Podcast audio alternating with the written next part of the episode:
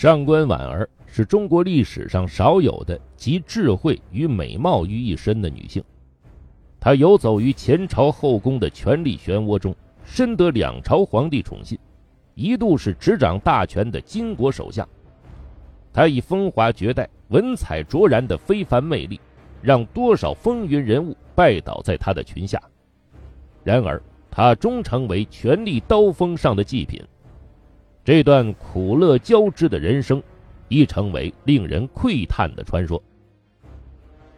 唐高宗麟德元年，上官婉儿出生在陕州陕县。《旧唐书》和《新唐书》中都记载了一个亦真亦幻的故事。上官婉儿的母亲郑氏在怀胎时，曾经梦见一位巨人给她一杆大秤，说将来必生贵子，执掌大权，权衡天下。上官婉儿降生后，郑氏看到是个女孩，便笑着说。你将来能权衡天下吗？襁褓中的上官婉儿竟咿呀相应。由于祖父上官仪获罪，上官婉儿刚一出生就随母亲郑氏被发配到掖庭为奴。上官婉儿自幼聪慧机灵，擅长写诗作赋，又生得貌美如花，端庄秀雅，渐渐在宫中小有名气。上官婉儿十四岁时，武则天因听闻她才貌双全而召见她，并命她当场写作文章。上官婉儿文思泉涌，一气呵成，令武则天大加赞赏。从此，上官婉儿被免去奴婢身份，留在武则天身边，负责协助起草诏书等文字事务。凭借过人的才识和出众的政治能力。上官婉儿逐步获得了武则天的信任。胜利元年，武则天开始让上官婉儿参与奏章的处理和决策。自此，上官婉儿越发显示出超凡的政治才能。他对百官奏事多能提出自己的见解，而且常常与武则天的判断不谋而合。上官婉儿还能准确地揣测武则天内心的想法。有时武则天尚未明示，他已将事情办理妥帖，这使得武则天对上官婉儿更加倚重。后来，武则天将很多奏章都交由上官婉儿处理，自己只是最后批示而已。后人常言，武则天一生最信任的人实为上官婉儿。他对自己的子女都忍心杀害。却舍不得杀上官婉儿。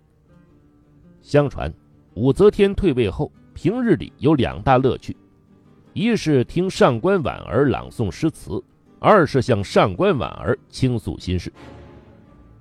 上官婉儿与武则天的生平惊人的相似，同样是十四岁进宫，同样侍奉两朝皇帝，又同是在先皇去世后被继任皇帝迎回宫中。武则天死后，唐中宗李显将上官婉儿迎回宫中，封为昭容，仍掌管诏书事宜。昭容的地位仅次于皇后一人和妃子三人，位列九嫔第二。后来，上官婉儿的母亲郑氏也被封为沛国夫人，可见中宗李显对上官婉儿的宠信。身处宫廷三十余年。上官婉儿几乎取悦了所有的重量级人物，可谓八面玲珑。她不仅赢得了两朝皇帝的宠信，还尽力协调好与李姓、武姓子女的关系。他与相王李旦、太平公主情同手足，与武三思及其兄弟也交情甚好。朝中许多大臣也十分敬重上官婉儿，将其尊为内宰相。可以说。上官婉儿虽无丞相之名，却有丞相之实，也算应验了母亲郑氏的那个梦。常言道：“伴君如伴虎。”作为距离皇帝最近的女官，上官婉儿不可避免地卷入到宫廷争斗的漩涡中。尽管她工于处事，独具心计，但终究没能逃出成为权力牺牲品的悲剧。据《旧唐书》和《新唐书》记载，武则天当朝，上官婉儿曾因忤逆武则天犯了死罪，本该诛杀，但武则天怜惜其才华，竟不忍心杀他。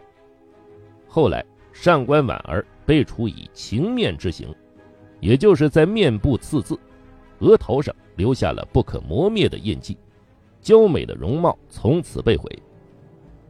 关于上官婉儿忤逆武则天的具体原因，正史没有交代。野史中主要有两种说法：一是上官婉儿看不惯武则天豢养男宠的行为。曾私自把其男宠张昌宗关在宫门外，致使张昌宗一怒之下烧了宫殿。另一说是上官婉儿与武则天的男宠张昌宗调情，被武则天撞见，大发雷霆。被情面后，上官婉儿再也不梳妆打扮，自此素面朝天。唐中宗时，上官婉儿与韦皇后、武三思一派势力较为接近。中宗李显懦弱无能，韦后与武三思便大权独揽，几乎架空了中宗的权力。上官婉儿审时度势，站在了韦后一边，同时他还力劝中宗提升韦后的女儿安乐公主的地位，怂恿韦后、安乐公主效仿武则天夺权。这一切引起了太子李重俊的强烈不满。李重俊是中宗李显的第三个儿子，并非韦后所生。他集结自己的力量，于神龙三年起兵讨伐韦后一派，杀死了武三思和他的儿子，并冲进肃章门，要中宗交出上官婉儿。上官婉儿急忙跑到中宗和韦后的身旁，故意激怒他们说。太子今天的意思是要先杀了婉儿，然后再杀陛下和皇后啊！中宗和韦后听后大怒，便带着上官婉儿和安乐公主逃到了玄武门，命羽林卫绞杀太子逆党。太子兵败被杀，上官婉儿暂时得以保全。然而好景不长，太子死后，韦后和安乐公主的野心日益膨胀。急不可耐地筹划篡位。上官婉儿审时度势，认为以韦后的能力难成大器，即使阴谋得逞，恐怕早晚要败事。为了不受牵连，他又策略性的倾向了太平公主的势力。景龙四年，中宗李显突然驾崩，这是包括上官婉儿在内的所有人始料不及的。史书明确记载。中宗是被韦后与安乐公主毒杀的。上官婉儿预感到韦后如此玩火自焚，末日将近，自己也很难善终。这时，他想到一个自救的办法，那就是与太平公主一同拟一份中宗遗诏，在遗诏中为李姓子弟争取利益，打压韦后的势力。于是，温王李重茂被立为太子。韦后执政事，相王李旦参政。野心勃勃的韦后自然不满足，加紧了篡位的步伐。为阻止韦后的阴谋，太平公主联合临淄王李隆基一同起兵，杀了韦后与安乐公主。身为同党，上官婉儿也在讨伐之列。李隆基的手下刘幽求率兵冲进上官婉儿的住处时，上官婉儿带着宫女，手捧蜡烛出门相迎，并亲自将自己起草的中宗遗诏拿给刘幽求，证明自己为李唐天下尽了心。刘幽求果然被感动，向李隆基求情，然而终究没有得到同意。这天夜里，上官婉儿被杀，享年四十七岁。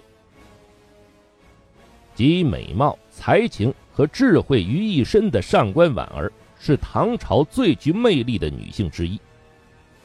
即使她为了生存而堕落，牺牲了道德的底线，甚至参与争权、祸乱朝政，也没有减少众人对她的痴迷。据史书记载，张怀太子李贤、唐中宗李显、梁王武三思，甚至临淄王李隆基都曾倾慕或深爱上官婉儿。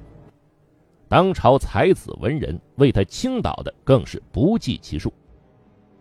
上官婉儿刚进宫时，与当时的太子李贤相识。当时上官婉儿才十几岁，李贤二十四岁。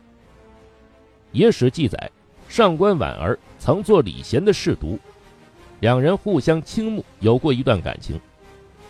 然而，这段感情即使存在过，也很快被现实粉碎。太子李贤与武则天不和，不久被废，而这份诏书正是上官婉儿一字一句亲笔拟写的。在爱情与权力之间，上官婉儿选择了后者。武则天的第三子李显自少年时代就喜欢上官婉儿。李显被立为太子后，上官婉儿蓄意与李显亲近，使李显对他更加痴心。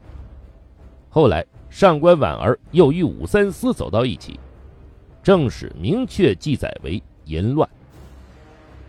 为了自己与武三思的前途，上官婉儿又把武三思推荐给韦皇后。这也是上官婉儿成为韦后同党的直接原因。唐中宗时，上官婉儿备受皇帝宠爱，他向中宗提议设立修文馆，广纳朝中才子文人前来赋诗。才子们写作的诗赋都由上官婉儿来亲手评定，名列第一等的人赏赐金爵，荣耀无比。